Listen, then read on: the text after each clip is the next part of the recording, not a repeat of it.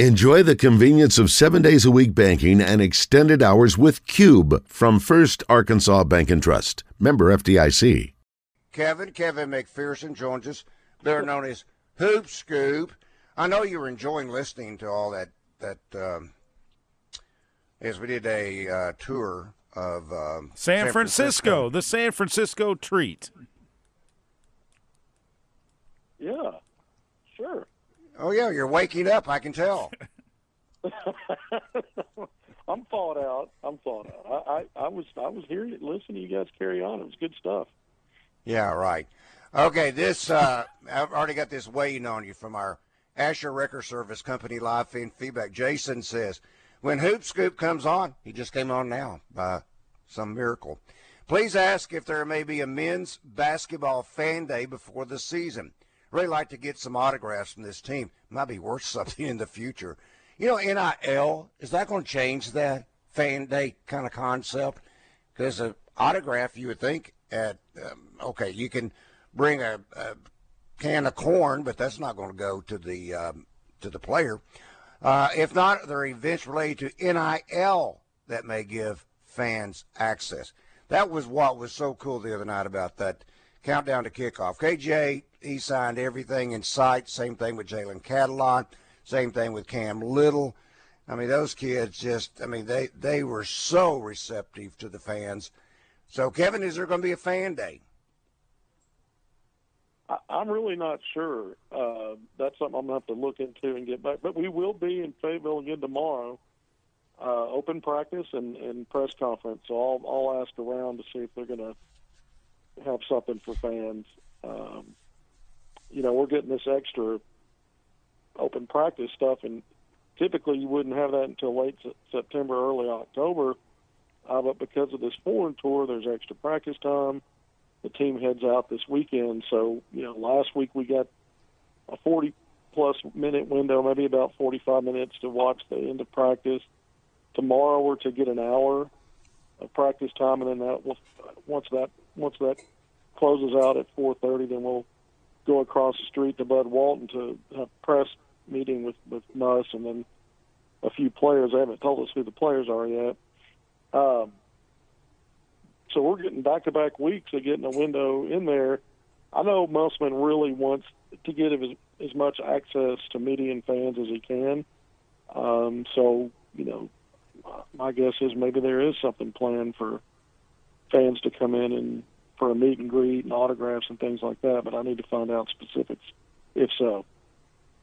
What will you be looking for or looking at specifically tomorrow?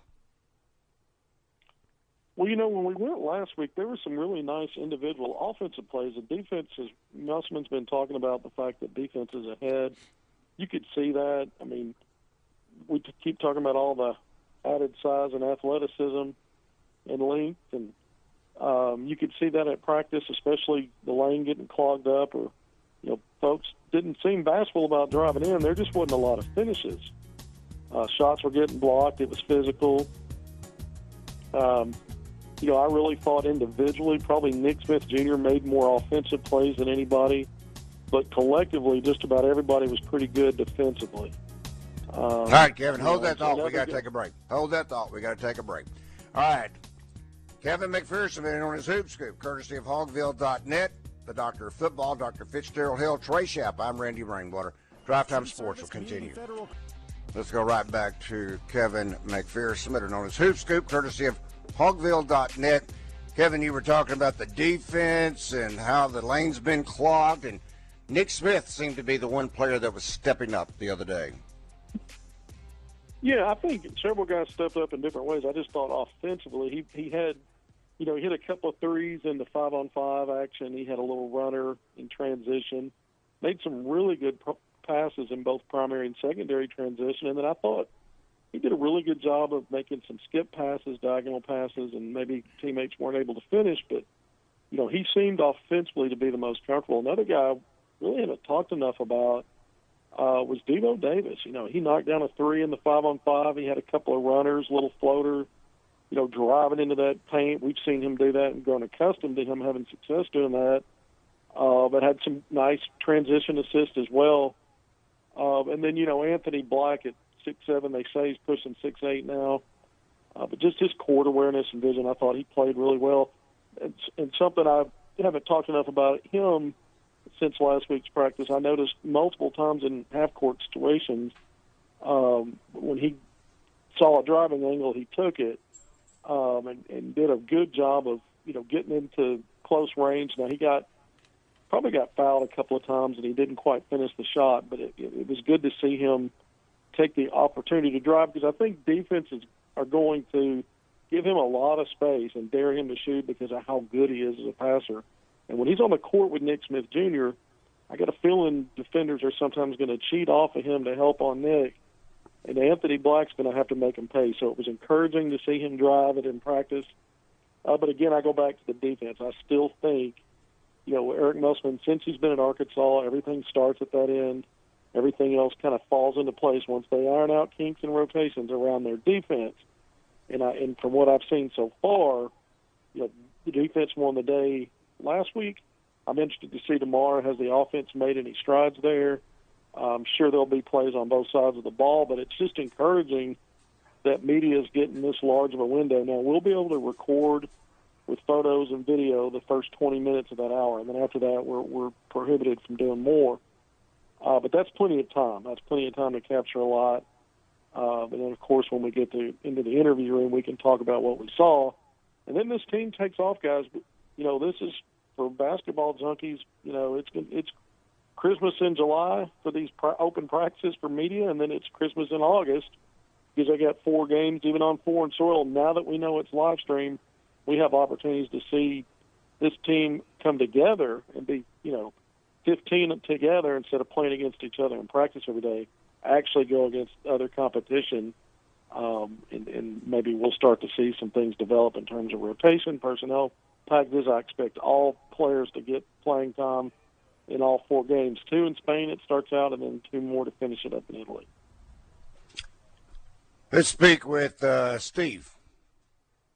Steve, good afternoon. Welcome to Drive Time Sports. Hello, gentlemen. What's up, buddy? Hey, Coach Hill. Hey, brother, how you doing?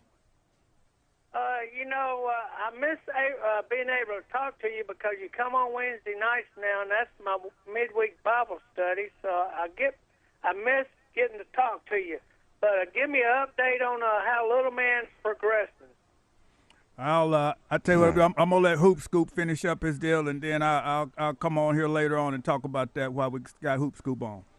All and then he's also but got anyway, to repent uh, a little bit about baseball because of the grand pup. Yeah, yeah, yeah. I'll, I'll let let Hoop Scoop That's time. right. Stay, stay tuned though, okay? I'll, I'll get you the last hour. Okay, I'll be listening, Coach. Okay. But uh, anyway, Kevin, I like the Maui tournament that Arkansas is going to be playing in. I mean, Yeah, I that too. field is loaded. It, it's a loaded field. You know, Arkansas was supposed to be in a 14 And uh, field that's with all I Louisville. have, guys. Thank you, Steve. In Vegas, no less. in, it, right the main event, and, and because of COVID, that all got you know that dissolved. But you know, this is not as strong Louisville program right now. It had really struggled last year, a new hire, but there's still going to be some quality there. I mean, it is Louisville. There'll be some players on that roster that that look like high major players because it's a high major program. Um, and you can take no no opponent for granted, especially playing away from home. And then after that game, win or lose, you're going to get Texas Tech or Creighton, two top-notch basketball programs. Um, and then there's a third game after that from the other side of the bracket. Obviously, that'll all be worked out based on wins and losses as you move through that eight-team tournament format field. Um, but I do, I agree with the caller. I think it's great that Arkansas has. This will be the first year, by the way, guys. Now that we know the matchups, that Arkansas will play at least four high major schools in non-conference play since Musselman's been here. The last time they did that was five seasons ago uh, under Mike Anderson in his final year, uh, when they had Texas, Texas Tech, um, and they had Georgia Tech and Indiana. So you know sometimes that can be a little bit overrated just because it's got the high major name. I mean, again, not sure how good Louisville's going to be, uh, but the the point of that is is that all of those games will be away from home And typically, even if a high major team's not at its best at that moment, they still have players that look like your players in some regard. You know, even some of the mid-major schools that have a high level of success outside of Gonzaga and maybe two or three more don't typically recruit like the high majors. So you want those kind of tests physically, athletically, um, you know, especially when you can get them away from home before you get into the SEC. I think there's a lot of value there. Uh, but having said that, you know, adding in to, to Maui, you know, the neutral site game against Oklahoma and Tulsa, I think Arkansas is going to be out for blood after what happened last year. Not literally, you know that. Um, and then getting Baylor, it doesn't get much better than that in the Big 12. One of the, you know, obviously the really the top program there. It's always it seems like it's usually Kansas, and Kansas just did win a title, but the year before that it was Baylor, and you know Baylor was a one seed last year. So whether you get Kansas or Baylor in that Big 12 SEC challenge, you're really getting, uh, you know, arguably the top pro team in that program in that conference. Randy, we went to Maui the last two times that Arkansas played out there in that tournament, and. Right. I think this is the best chance they have to win the Maui Invitational. I didn't feel like it in 2013. I didn't feel like it the year before that when they went, but but or the time before that, I should say. But I think this is the best chance they have to actually win this prestigious tournament. You agree, Kevin? Well, I mean, it's a top ten team. Those years he described, Arkansas really wasn't projected to do a whole lot, you know, on the overall landscape. Uh, so even it, so to me, regardless of who's over there, I think he's right because Arkansas is a top ten team preseason. Some people think they ought to be top five. You get 11 newcomers, and you know when Jaylin Williams decided to stay in that NBA draft pool and, and stay with the the pro decision, I think it caused Arkansas to slide just a little bit. We've talked about this before. Arkansas doesn't have that returning guy that you know is perceived as an all-American or conference player of the year type. You know, uh, even though I think Devo Davis is an all-league type of player, he's not that marquee name that maybe some of these other top ten preseason teams returned. But Arkansas had the number one overall recruiting class, number two in the high school ranks, just behind Duke. And then when you look at the transfer portal moves, I think Arkansas uh, addressed more matchup versatility. So I do agree. I think Arkansas can play different ways now. I think Musselman has more weapons at his disposal, even if he sticks to a top seven, eight rotation.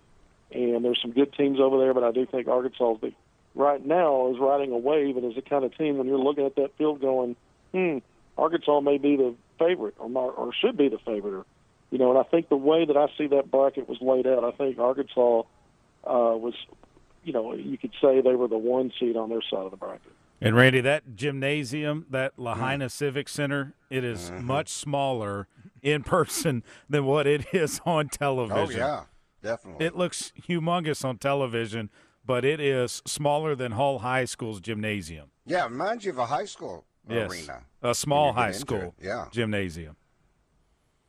So, Kevin, you think the Spain trip, and I know we can we can uh, Spain and Italy trip, we can expand upon this uh, next time that you're on. But I, you, you spoke of the seven, eight man rotation. I gotta believe every man that's on that 13 man roster is going to get an opportunity, and probably yeah, more minutes than than normal. Uh, he's got to find that top eight, top nine, top ten, maybe whatever it may be. Yeah, I think Musselman already knows who he thinks is going to be in his top seven or eight but I still think everybody plays unless someone's in the doghouse somehow, and then we yeah. you know figure that out as we go. Unless they went to the wine vineyards and didn't. Don't do that. Time. Don't do that. It's a business trip. Thank you, Hoop Scoop. That's Kevin McPherson, known as Hoop Scoop. Thanks to Hawgville.net.